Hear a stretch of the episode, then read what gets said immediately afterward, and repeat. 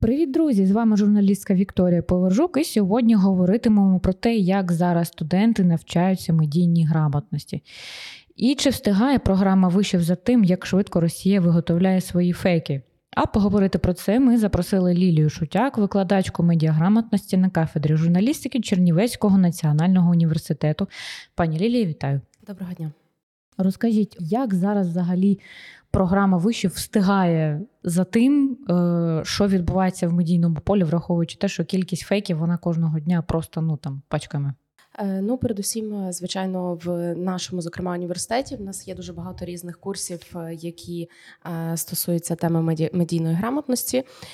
І, зокрема, це безпосередньо фактично ми говоримо на кожному із курсів, розбираємо приклади різних фейків. Тобто мова йде як про такі курси, які стосуються онлайн, так такі курси, які стосуються телевізійної, радійної журналістики, і розбираємо, звичайно, в фейки в усьому інформаційному просторі просторі. Якщо говорити безпосередньо про мене, то я викладаю такий курс, який називається медіакритика, і там ми вже власне цей курс викладаю вже, мабуть, років 10, і там ми постійно повертаємося до теми фейків. Власне, як спочатку повномасштабного вторгнення, спочатку війни в 2014 році, звичайно, ця тема стала більш такою актуальною і вона більше в центрі нашого предмету. Але і раніше так само, звичайно, ми зверталися до цієї теми і розглядали її на різних різних дисциплінах. Якщо говорити про те, наскільки взагалі є сучасна журналістська освіта встигає, е, то я думаю, що, мабуть, сьогодні ніхто не встигає повноцінно охоплювати всі ці фейки, які з'являються, і розглядати, обговорювати це. Але ну ми стараємося принаймні реагувати на найбільш такі актуальні, найбільш важливі, найбільш ті, які найбільш обговорюються десь в е, інформаційному просторі, в соціальних мережах, для того, щоб е, власне студенти, щоб вони розуміли, щоб вони приглядалися, щоб вони були мислили більш критично і були більш уважними до тої інформації, яку вони власне споживають. Ну так, мені здається, що навіть е, багато медіа іноді, що називається, не відстрелюють і не встигають от за тим, просто що відбувається, тому що охопити це буває дуже складно. От Особливо е- те, що зараз такий час, коли новина вона живе десь кілька годин, в кращому випадку вона день живе. І е, як от в такому режимі ну, можливо, збирати якісь приклади, тобто ну, розбирати маніпуляцію дезінформації її краще на якихось там кейсах. От як такому встигати за всім цим? Е, ну, я думаю, що передусім, звичайно, за цим всім треба самому спостерігати. Е, от ви правильно зазначили, що, на жаль, власне, і самі журналісти вони не завжди встигають. І в нас є такі приклади, коли журналісти самі поширюють дезінформацію, поширюють фейки.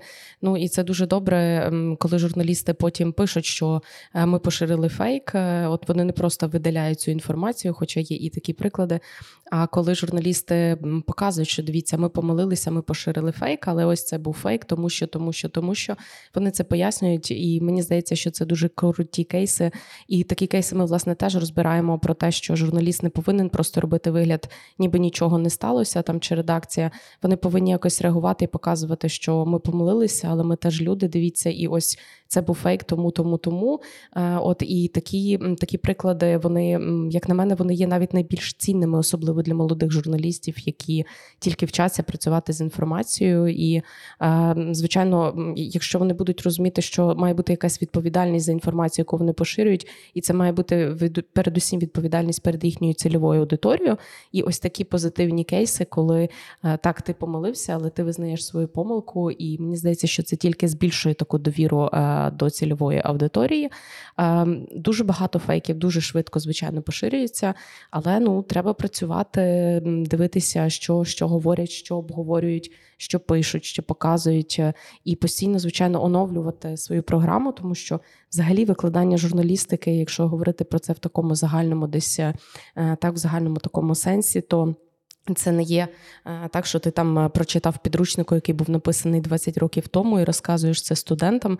Е, це постійне оновлення до всіх курсів, незалежно чи мова йде саме про фейки, чи про якісь інші, так інші якісь сфери взагалі, тому що ну, професія дуже швидко змінюється, і це все просто дуже дуже стрімко змінюється, і ти мусиш відповідати, бути актуальним і спостерігати, власне, бути в курсі того, що відбувається. Так, 100%. Мені здається, зараз е, от потроху настало таке розуміння і у споживачів інформації, і в журналістів, що журналіст це теж людина, і оскільки ми пропускаємо там ну, купу інформації за день, то ми теж там властиві якимось емоціям. І мені здається, це нормально, коли і колеги з інших редакцій можуть щось помічати, і читачі тобі можуть щось помічати. Ну і це класно, коли ну там Можна відповісти так, дякуємо, що повідомили. Ми ось це виправили. Там насправді було отак, отак, отак. І якби якби е, це якби в очах читачів робить тебе більш одушевленим, не просто машиною. Я от сама пам'ятаю, що коли ще починала працювати, е, мені було трошечки складно на початку зрозуміти, от е, і зжитися з тією думкою, що я жива людина, я теж маю право помилятися, і якщо я десь там ну, щось випадково викривлю, то я можу просто вибачитись, а не йти там ну, згоря викидатись з вікна. Ну мені здається, що сьогодні взагалі е, настільки змінилася журналістика, що люди вони є не просто цільовою аудиторією, для якої ми створюємо якісь меседжі, але вони так само є із тими, хто створює меседжі. Так сьогодні за останні роки дуже багато дискутують про таку громадянську журналістику, коли людина е, чи може людина, яка має там мобільний телефон, вийти на вулицю і знімати щось е, і показувати, наприклад, так чи є воно журналістом. Вже дуже багато років ми про це говоримо. І зрештою, коли ми працюємо з цільовою аудиторією ми поширюємо для неї якийсь контент, то відповідно цільова аудиторія реагує. Ніколи ще не було такої можливості в медіа, не знаю, там років 20 тому, коли не було, наприклад, інтернету, е, так, оцих соціальних мереж, аудиторія не була настільки включена. Сьогодні ви самі знаєте, що люди в режимі онлайн вони ти щось виставив, вони відразу реагують, вони відразу пишуть. Люди підкидають теми журналістам. Е, так, журналісти пишуть про те, що хвилює людей. А як це дізнатися раніше? Треба було їхати в маршрутці, наприклад, та, і слухати там чи в тролейбусі, що бабусі говорять, і потім робити про це матеріали. Сьогодні це джерело новин Та. безкінечне, просто мені здається. Так, сьогодні ми можемо прочитати, не знаю, там в Фейсбуці, чи в інстаграмі, чи в Телеграмі, які речі люди обговорюють, що для них важливо. От і писати про це. Тобто люди сьогодні вже є не просто десь там віддаленою цільовою аудиторією. Це ну вони активно включені в процес створення новин. І Це, до речі, теж виклик і теж такий, ем, скажімо так, спосіб поширення фейків. Мені здається, що тут такий найбільш вдалий, найбільш відомий кейс громадянської журналістики, коли людина ну не була журналістом до цього, це той самий Лачин всі його знають, його мегазбори. От, І, можливо, частково той самий Стерненко, якого теж багато хто знає. Ну, типу, вони не журналісти, але а, вони приклади того, як е, люди дуже відповідально і дуже уважно відносяться до того, яку вони подають інформацію. І якщо вони десь там помиляються, то вони обов'язково кажуть, друзі, отут уточнення, тут ми трошки помилилися. І це прям от той самий приклад, коли люди не журналістами були, але прям ну вони круто це роблять. Ну мені здається, що це теж це дуже дуже круто і дуже е, відповідально, так тому що ми всі відповідаємо даруйте за тавтологію, за інформацію, яку ми поширюємо. Для цього не обов'язково треба бути журналістом. Кожна людина, яка створює якісь пости в соціальних мережах, вона має розуміти, що вона має нести якусь відповідальність за ці пости. І ну наразі там на державному рівні десь нас такі речі не регулюються. Знову ж таки, це окрема тема, чи варто, щоб це регулювалося. Але з точки зору того, що людина має все ж таки несе відповідальність за контент, незалежно від того, в неї там 10 е, тисяч підписників, 10 мільйонів підписників чи 3 підписники. Ну, якщо вона поширює, наприклад, неправдиву інформацію або не знаю, там закликає до повалення державного ладу або до ще порушення якихось законів, вона має за це відповідати, і в тому числі відповідати за фейки, які вона поширює. Сто відсотків. От ви сказали, що ви десь 10 років викладаєте, тобто, от спочатку фактично російської агресії на території України. Е, ви спостерігали, як за цей час е, змінився е, підхід самої розпропаганди і як змінилася реакція українців на це? Тобто я розумію, що ми поступово якби росли в цьому плані, і нас вже зараз не так просто купити цими російськими казачками. За вашими спостереженнями, як це відбувалося? Е, ну я думаю, що справді е, тут дуже гарна е, ваша фраза про те, що за останній час люди вже українці вони починають вже більше якось критично ставитись до інформації. І, звичайно, російська пропаганда вона не один рік і не починаючи там з 2014 року, вона задіювала якісь свої ресурси, Ми знаємо всі ці страшні цифри, які Росія вкидає в створення різних фейків. От якщо я не помиляюся, тут я теж не хочу плодити фейки, але, наприклад, ситуація з Кахов з Каховським водосховищем так була десь інформація про те, що росіяни вкинули більше 6 мільйонів доларів поширення фейків, коли сталася ця трагедія, да, що це, мов, не вони зробили. Тобто, десь приблизно такі цифри е, я бачила на різних інтернет-ресурсах. Е, тобто, звичайно, е, такі якби вкидалися всі ці вже протягом, мені здається, всього часу існування, так існування взагалі Росії, і завжди з'являлася оця, завжди працювала ця пропаганда там ще з часів Радянського Союзу. От І, ну, на жаль, вона мала дуже різний вплив. Хтось більше довіряв, хтось менше довіряв. І це так само, ем, я думаю, що тут треба сказати про територію, на якій е, живуть люди, так і на те, наскільки вони взагалі мають час ем, реагувати на ці фейки, думати про ці фейки. Е, от ем, І так само це, до речі, залежить, мені здається, ще від соціально-економічного становища людини. Якщо людина е, так вона має забезпечені якісь свої базові потреби, вона має десь більше можливості задуматися, вже їй хочеться, да, їй вже цікаво, чи вона споживає інформацію правдиву, що там показують в новинах, що вона чує по радіо, і вона вже сама починає якось більше задумуватися, більше перевіряти, більше читати джерел інформації. Якщо людина десь, скажімо так, ем, вона має менше таких, та менше забезпечено це фінансово ем, фінансово забезпечена, людина не має часу, не має бажання, тобто в неї якісь інші потреби, ну звичайно важливі да, для кожної людини, mm-hmm. там щоб купити їсти, е, там не знаю, да. Ем, Купити одяг, там е, заплатити комунальні послуги, і вона, звичайно, має менше можливостей е, так перевіряти десь, наприклад, інформацію, яку вона читає. Так само, звичайно, якщо говорити про територію України, то мені здається, що люди в більших містах вони якось більше критично мислять. Можливо, тому знову ж таки, що вони мають десь вищий, напевно, рівень доходу і, очевидно, мають більше можливостей, більше альтернативних джерел інформації, не знаю, більше там книжок читають, більше ходять на якісь е, там театральні виставки ну словом різні різні події, більше включені в процес. І можливо, це теж впливає на те, як вони сприймають інформацію, і як вони потім ну чи чи вміють, чи не вміють, е, скажімо так, давати собі раду десь е, із фейками.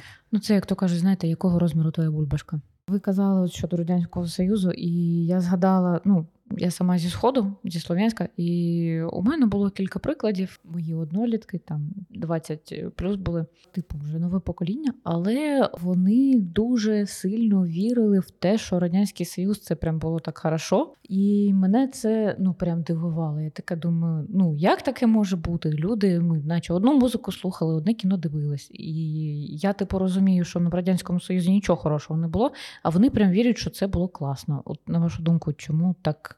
Таке може бути. Ну я вам скажу, що не тільки так е, ви розповідаєте про ваше рідне місто. Е, так насправді люди тут на заході України так само е, вірили, да і вірять. Багато хто вірить фейкам.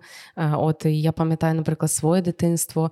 Так, я така, як це пострадянської це періоду народилася, і я пам'ятаю, наприклад, там мої батьки навіть чи там дідусі, бабусі, вони завжди говорили: от а там не знаю, в радянському союзі ковбаса була дешевша. Там угу. за скільки там я вже навіть забула Три копійки там, та, скільки не потрібна інформація. Та. Тобто там ще було було морозиво смачніше, було ще щось. Е, на що я в якийсь, ви знаєте, період часу знайшла собі відповідь, чому ці люди так говорили. Вони так говорили, тому що вони тоді були молоді. І, очевидно, в них було та, було таке, ну як це, е, ну, були молоді, були сили, вони е, не знаю. ну, Хочеться вірити, що це так. Так, це, ну, так я, звичайно, жартую, очевидно. Е, так, Але. Е, е, вірили так, вірили люди, і я теж я теж дуже дуже багато зіштовхувалася з такими речами. Але що я, наприклад, помічаю, якщо говорити про е, ще десь от ну покоління так 30 так, моє покоління, uh і, наприклад, покоління молодших, тому що я не тільки викладаю в університеті, дуже часто ще проводжу різні такі освітні майстер-класи для молодшого покоління. І ось буквально тепер завершився в мене один там курс, один проект, де ми спілкувалися на тему медійної грамотності з учнями 13-17 років. І, наприклад, ці діти сьогодні, тобто це школярі е, з Чернівців та ем, прилеглих сіл, вони е, набагато інакше сприймають інформацію, яку вони читають в соціальних мережах. Е, вони дивляться на це все. Вони швидше спочатку не повірять а потім почнуть думати, чому вони не вірять. І можливо, це не знаю, там це добре чи не добре.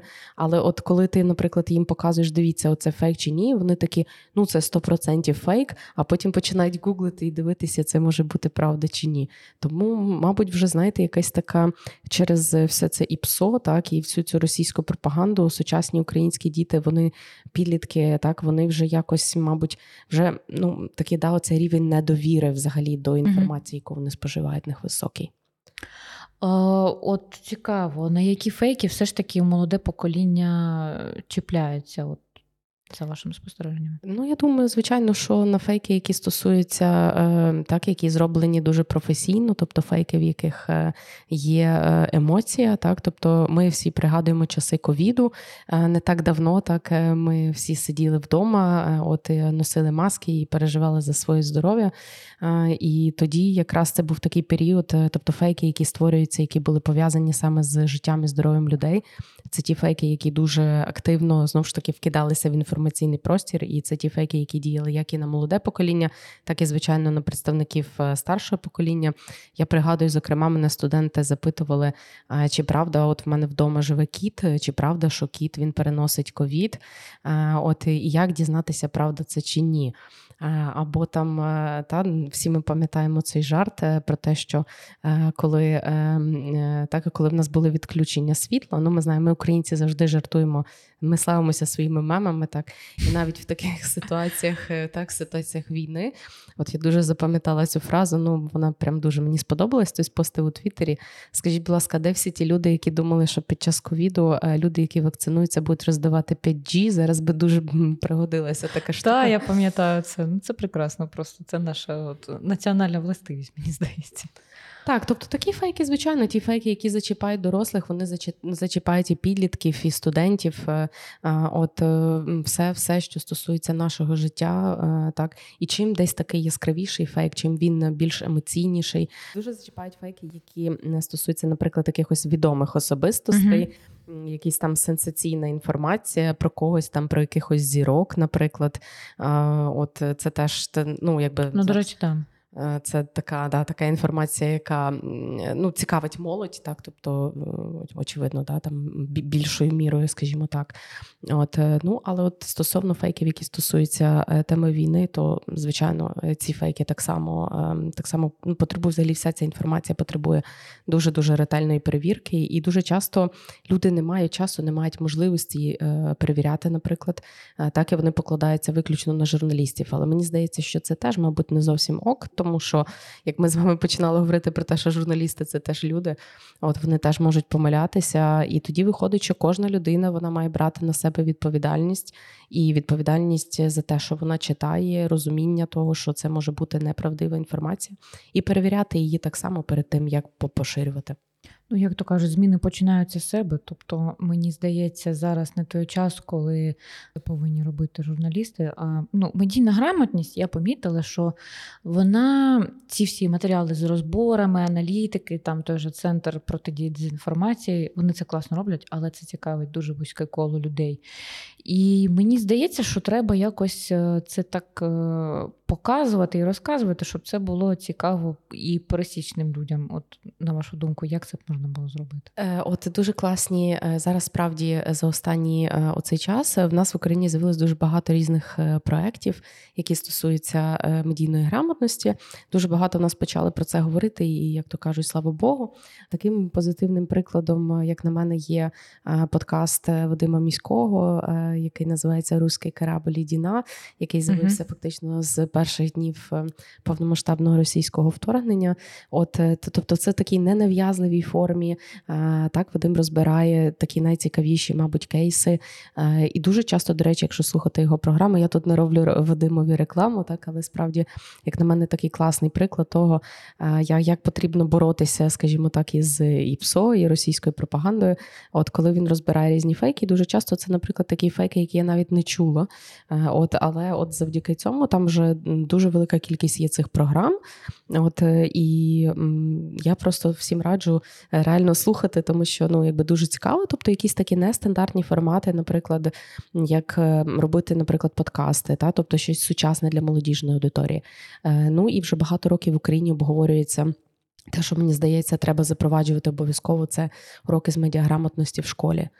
Тому що якщо дитина так і щоб ці уроки з медіаграмотності не вела вчителька української мови, які це накинули, крім української мови, і літератури, і культурології, і історії, вона ще викладає ту медійну грамотність, і вона взагалі не розуміє, що це таке. Так, а старатися якось шукати якісь грантові кошти, або не знаю, залучати на добровільній основі не знаю, журналістів, запрошувати, щоб вони розповідали розповідали дітям, як це все працює. Тобто, нехай навіть на форматі якогось факультативу, наприклад, так, але там не знаю, кілька уроків для дітей, і для того, щоб просто вони теж починали задумуватися над цими речами. Тому що насправді е, сучасне молоде покоління е, це покоління, яке, як я вже казала, ну так за моїми спостереженнями, воно більш критично ставиться до інформації, але їм треба пояснювати, чому треба ставитись критично, і так, якісь такі загальні правила взагалі того, як працюють журналісти, як працює пропаганда пропаганда. Оце це цікаві і важливі теми. І сьогодні ми бачимо наскільки вони насправді важливі. Щодо молоді, за моїми спостереженнями, ну давайте будемо чесними, наша молодь слухала російську музику і частково продовжує її слухати. І коли ми говоримо, чому російська пропаганда настільки потужна, тому що вона вміє заповзати в людські мізки і знаходити. Е, туди шляхи через слабкості, через наші емоції. І от музика це один якраз з таких атрибутів. І от, е, власне, я до чого? Я дивилась там ну, кілька, ладно, скажімо так, ютуберів які, е, типу, зараз іноагенти е, запрошують до себе російських виконавців, які, типу, хороші, от, е, і питають у них там про війну, там, чи про, як вони кажуть, там СВО, як ви пам'ятаєте Україну, от, а якою вона була. І таким чином, ну, вони наче кажуть, що як їм соромно і все оце. А потім вони там закидають таку одну фразу, там, наприклад, як жаль, що Воронеж зараз обстрілюють. І ну, для мене це одразу такий прапорець, який каже, ну, що хороших росіян таки не буває.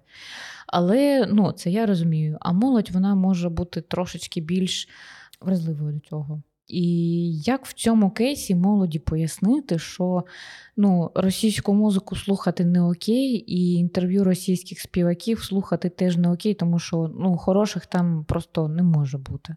Ну, це дуже дуже складне питання. Е, от я зізнаюся теж, е, скажімо так, ну не те, що до останнього часу, але доволі ну, протягом великого періоду свого життя я слухала російську музику, дивилася російські фільми. От е, і тоді, можливо, я просто так не задумувалася. Наприклад, над цим сьогодні ми всі прекрасно бачимо, що як ви правильно зазначили, не може бути культура поза політикою і не може бути музика поза політикою, тому що музика це дуже популярний популярний вид мистецтва. І е, дійсно наші підлітки ми сьогодні дуже багато бачимо цих кейсів, так коли збираються молоді люди і активно слухають російську музику, і це все відбувається публічно. І багато є таких випадків. Зокрема, нещодавно здається, у Львові був такий випадок, коли та та та е, от ця історія. І зрештою, у нас тут не треба далеко ходити по Чернівцях. Ми можемо почути із машин на російську Я теж спостерігала це, до речі, так. От е, що робити, як як з цим боротися? Ну Треба треба робити своє українське, і якщо ем, і робити його якомога більше. Я, наприклад, дуже позитивно ставлюся до е, того, що свого часу в Україні були заборонені російські соціальні мережі е, ВКонтакті, однокласники, е, і читала десь багато відгуків про те, що завдяки тому, що вони були заборонені, в Україну почало проникати набагато менше цієї російської пропаганди. І так само оцей, оцей закон, який є в Україні, про те, що є певні ліміти так на радіо, е, на українську музику. Е, тобто, це е, з одного боку, так це можна розглядати. Ну, можливо, хтось це розглядає як якусь так, не знаю, там цензуру чи ще щось, але мені здається, що немає вже місця лагідній українізації. Е, тому що настав вже той час, коли ну тобто це є війна, є чорне і біле. Е, не може бути тут е, так хороших русських, не може бути чогось такого сірого. Для того, щоб витворити російську музику із українського ринку, треба і щоб молодь да, не слухала і не росла на цій музиці. Треба пропонувати класні українські продукти. Треба давати можливість українським співакам, письменникам, не знаю, іншим діячам мистецтва пропагувати те, що вони роблять, активно про це розказувати. Так ми відразу. Не зможемо витворити російську музику там чи е, так пропаганду, наприклад, з Тіктоку, тому що знову ж таки зараз молодь дуже активно сидить в цій соціальній мережі, але там насправді дуже багато різних фейків. Я помітила, да. Е, і знову ж таки, залежно від того, як ти підбираєш, та які ти дивишся там відосики да, в Тіктоці, е, от тобі може там туди така пропаганда злізти, що ого. Моя якби порада, напевно, да. Зразу ми, звичайно, це не знищимо. Ми ну ми не можемо, тому що знову ж таки е, російську музику е, вона дуже дуже активно проникла в український ринок. З нещодавних кейсів, наприклад, дуже позитивний кейс, е, до речі, до теми, так кейси з Лободою, угу. так і цією дівчиною, яка мала сміливість в Харкові вийти з плакатом. Це дуже показова історія, мені здається. От і мені здається, що якщо таких історій буде більше, то зрештою так і, і дуже класно, що медіа показували цю історію дуже активно. Вона розлетілася, і люди це почали обговорювати. І якщо люди будуть це обговорювати, вони будуть бачити е, так, що ну знову ж таки це була молода дівчина, е, так яка вийшла проти Там 14 років, так, там так. чи щось таке здається. Проти цей, проти, ну скажімо так, відомої співачки. Тобто ніхто не знає, чим там могла закінчитися ця історія. Да, Її могли там не знаю, забрати її охоронці або побити, або ще щось, ніхто не знає. Але дівчина молодець. І от такими прикладами знову ж таки, чим бути більше таких прикладів, е, того, що нам не потрібна е, російська музика, і люди, співаки, не знаю, актори, які замішані десь е, так, які висловлюють свою активну позицію проти да, проти, проти України, тим більше буде та молодь буде дивитися, молодь бере насправді приклад де з таких е, людей, з таких, е, з таких випадків. Тому треба, щоб їх було більше. Ну тому що да, е, є якби ну така жорстка, відкрита пропаганда, тобто не завуальована, а є навіть є такий термін скрита пропаганда або як латентна пропаганда, щось таке там називають. Там, наприклад, Собчак там розбирали, там Дудя там і ще когось, що вони типу ліберальні, типу вони такі хороші, але от такими якимось окольними шляхами вони так підбираються, і коли люди починають думати, що не все так однозначно однозначно, і все це, і особливо це спрацьовує, мабуть, з тими людьми, які знаходяться не прямо в зоні бойових дій, а трошечки якби подалі, більш-менш безпечних. І оце такий ну, ризикований момент, мені здається. Е, ну, ви знаєте, я зараз точно не пам'ятаю, хто сказав цю фразу, але вона дуже така, якраз мені здається, е, така не знаю, важлива тут про те, що да, ліберальність е, росіян закінчується на українському питанні. Так, так, так. І не так... пам'ятаю, хто сказав, але да. І так було завжди. Насправді це це не тільки зараз, так. Тобто, на щастя, ми зараз вже про це говоримо так багато і розбираємо всі ці кейси, і вчимося, чому це ок, чому не ок. Але воно було завжди з часів існування існування Російської імперії. Е, от тут я я не історик, але ну всі ці випадки, які ми знаємо, пригадуємо з історії, як е, російська держава завжди нищила українців. От е, культуру, нашу мову так притісняла, тому тепер ми маємо нищити все російське на території нашої держави. Ну інакше ніяк, тому що або ми, або вони тут. Це вже питання виживання. От, е, можливо, ви б зараз могли, ми б зараз разом могли розібрати кілька, наприклад, останніх таких фейків, які Росія запускала. От я собі, ну, наприклад, виділила е, смерть Буданова виготовлення біологічної зброї на території України. Це воно періодично з'являється, як і про смерть Буданов, там четверта чи п'ята там. І про те, що контрнаступ не виправдав очікувань західних партнерів. Оце те, що мені такого з останнього попадалося. От як би ви пояснили, чому це неправда? Е, я думаю, що, наприклад, людина, яка читає таку інформацію, що найперше потрібно робити, коли з'являється інформація про якихось, е, скажімо так, відомих особистостей, да, відомих людей. Е, от потрібно завжди перевіряти інформацію в офіційних джерелах. От дивитися, наприклад, те, що до речі, що мені особливо дуже дуже було приємно, що коли ти кажеш, наприклад, дітям, що таке офіційні джерела, вони зразу тобі називають. Вони кажуть, це, наприклад, телеграм-сторінка там залужного. І ти ти такий вау, діти, а ви читаєте там, сидите в телеграм, ну, типу, да, читаєте канал Залужного там або канал президента. Так? Тобто завжди потрібно дочекатися якогось підтвердження ось із офіційних, да, з офіційних джерел. Якщо такого підтвердження немає, або спростування, наприклад, так, чого, то це вже такий, як на мене, приклад того, що ну, значить, да, звичайно, ця інформація з'являється пізніше, бо це інформація з офіційних джерел. Але якщо вона не з'явилася, ну очевидно, значить, щось там, ну, щось щось не то, наприклад. Ну, це якщо е, та, як, як, як, якщо я правильно зрозуміла. Угу. Якщо обрати от біологічну зброю, починалося все з тих самих комарів і закінчувалося от останнім кейсом з Каховської ГЕС, коли там казали і про холеру, і ще якісь там ці старовинні хвороби, що, типу, Україна тут виготовляє, зараз воно розповсюдиться і всім конець. Ну, до речі, буквально вчора мені в телеграмі якийсь невідомий е, номер е, прислав інформацію про те, що в Україні поширилася холера. І, Але причому так цікаво, тобто прийшла там картинка з інформацією про холеру, про те, що це таке, і що вона вже є в Україні, вже перші випадки зареєстровані, а потім цей канал просто автоматично е, видалився, і я не могла вже зайти і перевірити. І це, до речі, перший раз. От я не знаю, я активно використовую Телеграм. Знову ж таки, е, зараз дуже багато дискусій є стосовно того, наскільки це ок соціальна мережа чи не ок. От, але в Україні вона дуже поширена. Але от, ну тобто, це для мене, наприклад, був перший раз такий, да, що ти навіть не не могла, наприклад, перейти і перевірити, що це таке. Тобі просто закинули цю інформацію. І так дійсно ем, в нас теж постійно чомусь в Україні не знаю, там то бойові гусі були, е, то голуби, то хто в нас там так, хто в нас там не прилітав.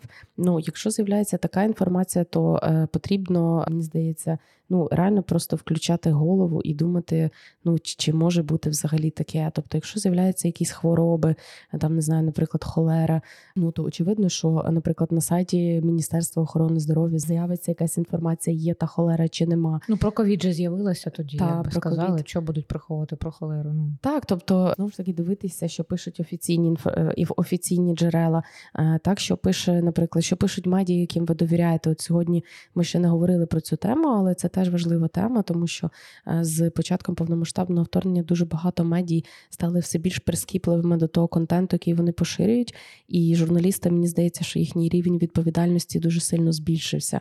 І знову ж таки заглядайте, та якщо ви бачите якусь таку інформацію про не знаю, там бойових е, гусій, там чи ще якісь там тварини, чи про якісь хвороби, е, крім офіційних джерел, заходьте на медіа, яким ви довіряєте, не знаю, там Українська Правда, Нове Время, там чи е, ще якісь медіа, які ви читаєте, ви знаєте, що вони не поширюють дезінформацію. Довіра до медіа дуже важливо і, ну, в принципі, не знаю, в принципі, якісні медіа, вони навіть якщо вони помиляються, вони це визнають. Тому ну і критичне мислення, да, тобто, чи ну чи можуть бути реально такі. А, Не знаю, такі такі тварини взагалі, або якісь такі хвороби, чи ну, чи це реально просто не знаю, порадьтеся, наприклад, з лікарем, а, от е, своїм знайомим, ну, всіх нас є якісь лікарі, тобто запитати, чи реально таке можливо. Тобто перевіряти інформацію самому, е, цікавитися, дивитися, думати. Просто з одного боку, тут якби розпропаганда грає на такі емоції, як страх. Після Каховської ГЕС, після підриву, люди ну дуже емоційно були зворушені, і в таких обставинах дуже легко зіграти на ці емоції. А з іншого боку, ну якби я думаю, що холера це така прям древня старовинна хвороба, і я думаю, ну вона ж має бути певною мірою вже вивчена за стільки там тисяч років вже. От тому, якби ну коли в тебе емоція трошки так вшухає, ну, якщо так подумати, що, ну, мабуть, це ж не коронавірус, який там виник, мабуть, її вже трошечки більше вивчили. Ну так, це якраз е, так, як і працюють фейки, тобто вони закидають, е, да, тобто те, що пов'язано для того, щоб нагнітати страх, паніку, мову ворожнечі, розганяти, да, якусь там такі різні форми дискримінації людей, наприклад. От е, викликати, але не перше, да, це страх і паніка. І, звичайно, це всім, ну для всіх нас, всі нас, всі ми боїмося за своє життя, за своє здоров'я. І коли ми відразу це читаємо, да, перша наша реакція, не знаю, там поділитися, скинути всім, дивіться, от таке таке сталося. Але ну, якби насправді першою нашою реакцією мало бути відкласти цю інформацію, подумати, е, не знаю, перезвонити, можливо, знайомим знову ж таки, які є спеціалістами там в тій галузі, запитати, якщо ти не довіряєш собі, не довіряєш там джерелам інформації, яких ти, які ти читаєш, не, довіряєш міністерствам, та які теж оприлюднюють інформацію. Перевіряти, просто просто все потрібно перевіряти. Тому що у нас же у людей ще є отака от властивість вірити в теорії змов, конспірологія. А, конспірологія, так, так. Є люди, які кажуть, та на міністерство не скажуть правду, від нас все це приховують, і все одно ну, є такі люди, які будуть це вірити. Тому а знову ж це знаєте, що мені здається, що це теж такі своєрідні пережитки радянщини. Uh-huh. От е, я просто е, розкажу вам такий, ну це можливо менше стосується цей приклад, так, але мені здається, він дуже показовий. Я народилася чотири дні після того, як вибухнула е, Чорнобильська АЕС. І моя мама розповідала мені про те, що коли це сталося, власне, ну це було фактично 4 дні. Потім я народилася, і мама розповідає, що їм вони нічого не знали, звичайно, і люди виходили на парад. Тобто люди 1 травня так, так, так. Тобто люди люди йшли, люди нічого не знали. І мама каже, що коли вона лежала в роддомі, і там було дуже багато інших жінок, теж з новонародженими дітьми, е, їм ну нічого не говорили, але просто попередили позакривати вікна і не відкривати вікна. І от я завжди згадую цей приклад, е, і, наприклад, сьогодні, так, тобто сьогодні трошки інший світ, ніж той, який був в радянський, да, в радянський час. Тобто сьогодні в нас є інтернет, в нас є соціальні мережі, в нас є багато джерел інформації, в нас люди якось більш відкриті. І це вже не приховає так, в будь-якому так. випадку. Тобто, якщо щось стається, ми не можемо це приховати, тому що завжди знайдуться люди, які опублікують щось, напишуть. Е, так е, ну тобто, сьогодні вже нереально приховати інформацію. Навіть з окупованих територій все одно щось просочується, якби. Е, Так, мені теж здається, що це ще ну, з часів Чорнобильської АЕС, е, тому що від людей це приховували. Ну, мені теж родичі розповідали, що ніякої інформації ніде не було, і, мабуть, у людей закріпився оцей, що ну, оскільки у нас держава пострадянська, то, мабуть, там ще у верхівках теж всі сидять ті, які все одно захочуть щось приховати. Ну, але так, тут треба зважати, що часи вже трошечки не ті. І ми зараз війну спостерігаємо онлайн, фактично, де тут вже сховати сховати про холеру чи вибух там на ЗАЕС, наприклад, не дай Боже. Якщо от третій фейк це маніпуляція на от тому очікуваному контрнаступі, і контрнаступ це е, пов'язано, мені здається, з мотивацією людей, тобто гра на мотивації. Коли там от закидали, що західні партнери незадоволені темпами і все оце. От е, це більше маніпуляція, от мені здається. Як от ви людям пояснили, що це насправді трошечки не так? Ну мені теж здається, що це е, маніпуляція, і ще, до речі, тут такий цікавий цей кейс, що дуже часто фейками стає та інформація, в яку люди хочуть вірити. І, е, от, наприклад, е, не знаю, десь мені здається, років ну, більше п'яти точно. У нас в Україні є такий ресурс, який називається UA Review, е, які власне публікують інформацію. Ну зараз я, до речі, не знаю, чи вони ще працюють, але вони публікували інформацію такого жартівливого характеру. І, власне, одна з тих інформацій була про те, до речі, теж до якоїсь здається до Дня Незалежності України. Просто дуже запам'ятала цей випадок. Мені здається, він тут доречний. Значить, суть інформації полягала в тому що е, значить, українська, український гімн став одним із наймилозвучніших гімнів в світі. І тоді цю інформацію перепублікували, не знаю, ну фактично всі медіа. Е, от, е, А потім, якби головний редактор цього сайту Роман Голубовський написав, що ребята, ну це був насправді та це був фейк, тобто ми ресурс фейкових новин. Дивіться, ми про це пишемо відверто. Дивіться, в нас є це там та-та-та.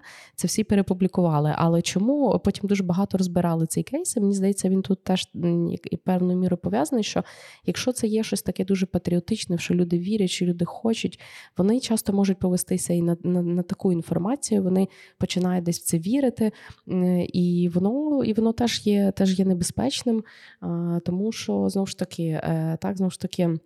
Так, так, так, так, так само працює е, російська пропаганда, і е, тобто, навіть те, що нам здається, ну от дуже дуже ми в це віримо, дуже хочемо, але ну якби треба все одно, та треба все одно виключати емоції. Тобто емоції е, тут ну в цьому випадку вони є, мені здається, ну зайвими, власне.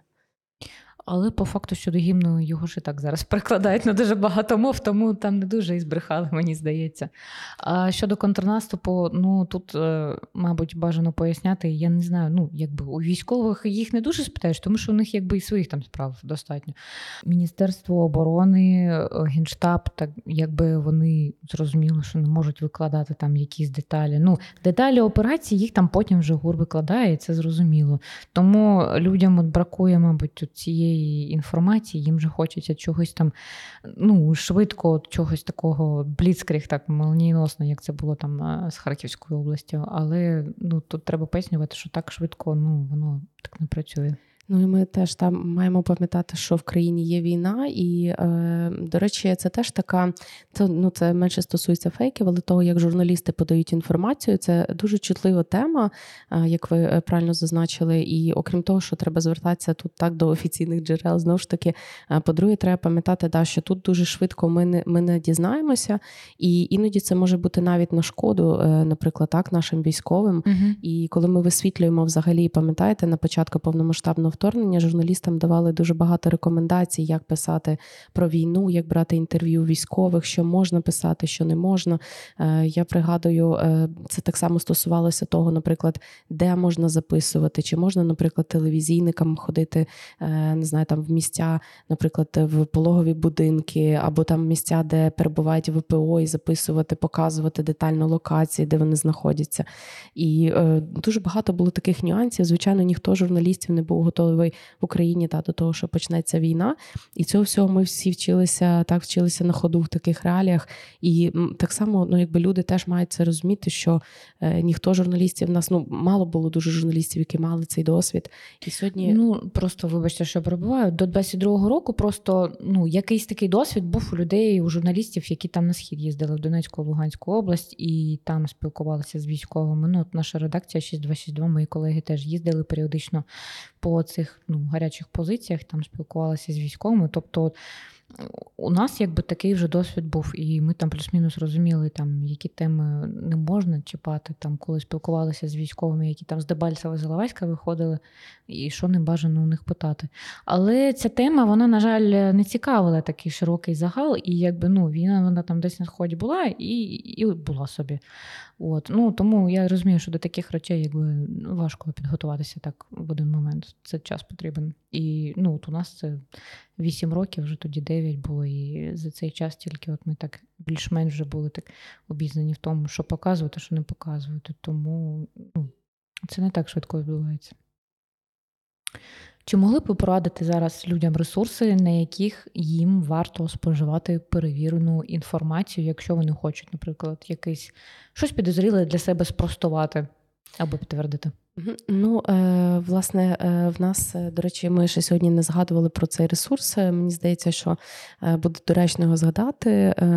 Власне, викладачі та студенти Києво-Могилянської школи журналістики ще в 2014 році відкрили такий проект, який називається StopFake, де вони публікують вже, здається, більше ніж 15 різними мовами. Вони шукають інформацію різну фейкову, вони її перекладають і показують, розбирають ці кейси. От мені дуже подобається їхня робота. Вони проводять дуже багато так само різних е, тренінгів. Е, от для того, е, так взагалі для журналістів і для людей і розповідають дуже багато, ведуть таку активну інформаційну кампанію. Можливо, це знову ж таки теж не ресурс, де там можна отримати спростування фейків, але загалом для підвищення власного рівня медіаграмотності є дуже класна така, власне, вона медіаекспертка, яку звати Оксана Мороз, і в неї є вже дві книжки, які стосуються того одна називається Нація овочів. От е, друга, е, якщо чесно, забула, як називається, але це якраз книжки про те, як е, власне як працювати з інформацією, як нами маніпулюють. Є дуже класна книжка, дві книжки Пітера Померанцева, який сам працював в Москві, і він свого часу вже давно. От і він написав книжку. Одна з них називається Це не пропаганда, де він якраз розбирає кейси стосовно того, як власне працюють російські боти і ботоферми. Дуже цікава така пізна пізнавальне для себе е, можна отримати багато інформації. А якщо говорити про джерела, де перевіряти, то знову ж таки звертатися більше до офіційних джерел. Сьогодні в інтернеті є багато таких ем, різних знову ж таки ресурсів, куди ви можете закинути просто лінк, наприклад, і подивитися, що це за за та що це за сайт, е, звідки він е, з'явився, так навіть хто там його власники.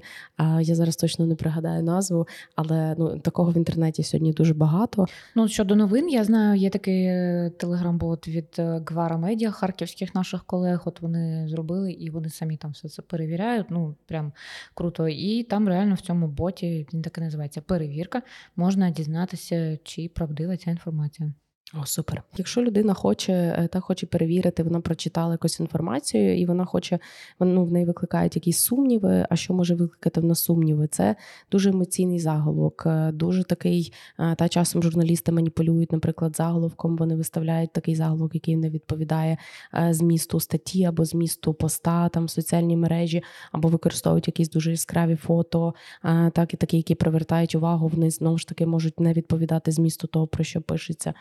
От е, звертати увагу на те, хто говорить, що говорить, е, чи це реальна людина, чи це реально дуже часто маніпулюють різними соціологічними дослідженнями, коли так, наприклад, е, створюють якісь уявні соціологічні інститути, так які яких яких взагалі не існує, да, але нібито людина бачить так, що там є якісь цифри, значить, очевидно, це правда. Старатися гуглити. Сьогодні в нас є Google, це раніше, там не знаю, років 20 тому, ну 16 тому, коли я починала працювати в журналістиці, то ми е, шукали інформацію в газетах. Сьогодні в нас є Google, і можна заходити. Просто якщо щось вас викликає сумніви, відразу не діліться постом, подивіться, почитайте, е, знайдіть ту людину, яка щось там коментує. Да? Якщо нема джерела інформації, журналісти завжди посилаються на джерело інформації. Якщо джерела немає, немає людини, яка щось сказала. Або знову ж таки, якщо є, то хто ця людина, чи вона дійсно має є експертом, має право щось коментувати. На такі дрібниці завжди потрібно звертати увагу, бо саме так і працює пропаганда, е, задурюючи голову, маніпулюючи нами, е, сіючи паніку, страх і агресію. Ну, це тут зараз банально, як то кажуть, якщо хочеш е, перевірити, чи дійсно це сказав політик, пошукай його у Фейсбуці. Мені зараз будь-яку українську посадову особу можна знайти в Фейсбуці. Типу, реально, якщо хочеш знайти людину, пошукай в Фейсбуці. Всі, хто там 30 там чимось плюс, там вони всі там є. Ну реально просто там. Як мені здається, якщо людини в Фейсбуці немає, то її взагалі немає. не існує. Та-та. Ви казали, що е, молодь і доросле покоління вони по-різному реагують на інформацію. Е, чи могли б ви зараз от е, відокремити рекомендації от для молоді і для більш старшого покоління, як перевірити інформацію і як запевнитись в тому, що це фейк? Е, ну, я думаю, що е, основне завдання сучасної молоді е, насправді це так звучить дещо пафосно, але все одно я в цьому десь вбачаю дійсно що реальність. Молодь повинна допомагати своїм батькам, дідусям, бабусям із інформацією, яку вони читають в інтернеті, зокрема, і те, що вони чують, так вони повинні молодь повинна пояснювати людям старше покоління, що дивіться, да, от ви прочитали якусь інформацію, це може бути фейк, це може бути неправда спокійно реагуйте, не кидайтеся там зразу купляти йод, е, наприклад, так зараз дуже актуальна тема. О, так. Е, от тобто, е, молодь через те, що вона більше живе в цьому інтернет-світі і більше розуміє, як це все працює, має взяти все ж таки на себе цю місію, кожен з нас, так щоб пояснювати своїм старшим, як як це все працює. Тобто, і це, мабуть, така найважливіша порада, бо звичайно, всі ми всі ми ведемося на фейки, і хочемо то чи не хочемо. Є якась інформація знову ж таки дуже суперпатріотична, патріотична, мотиваційна, і, наприклад, це може бути фейк, але ми в це віримо, тому що нам хочеться в це вірити. Може бути якась дуже яскраво створена, дуже добре е, створена пропаганда, в яку вкладається насправді дуже дуже великі гроші. Про що ми сьогодні вже теж говорили, яка зачіпає людей. Е, тобто я би можливо не розділяла так там на людей старшого віку і молодшого віку. Все ж таки, дійсно, ну молодь вона більше так більш критично ставиться через те, що вона з народження вже живе з цими гаджетами, і вона е, так і вона вона десь для неї це легше. Е, Але все ж таки в молоді теж є такі проколи, зокрема, той ж TikTok, так, та ж, наприклад, російська музика, та якісь там передачі, які вони іноді дивляться, скажімо так, е, в соціальних мережах чи блогери, яких вони дивляться на Ютубах, і де знову ж таки, де може пролізти, скажімо так, така можна сказати, невинна пропаганда. Е, Тобто звертати увагу на те, хто говорить, що говорить, як говорить. Ну і людям старшого віку слухати, е, так слухати більше, більше своїх, е, да, своїх дітей, своїх внуків. Е, Тому що, ну, тобто, це, це, це мені здається, ну, якщо буде це така взаємо, да, взаємоподілу цим досвідом, він, він є дуже важливий і так, і ну, типу, зразу не реагувати якось на, на те, що ти читаєш, не бігти купляти йод, а обговорити, наприклад, цю ситуацію більше, да, десь пошукати в офіційних джерелах інформацію. Що ж, я вам дякую. Гадаю, на цьому будемо завершувати. Друзі, сподіваємось, цей подкаст був для вас цікавим. Якщо у вас залишились якісь питання, або у вас є питання, яке б ви хотіли обговорити в наступному подкасті, пишіть у коментарях. Ми обов'язково про це поговоримо. Дякую, що були з нами. До зустрічі. Почуємось.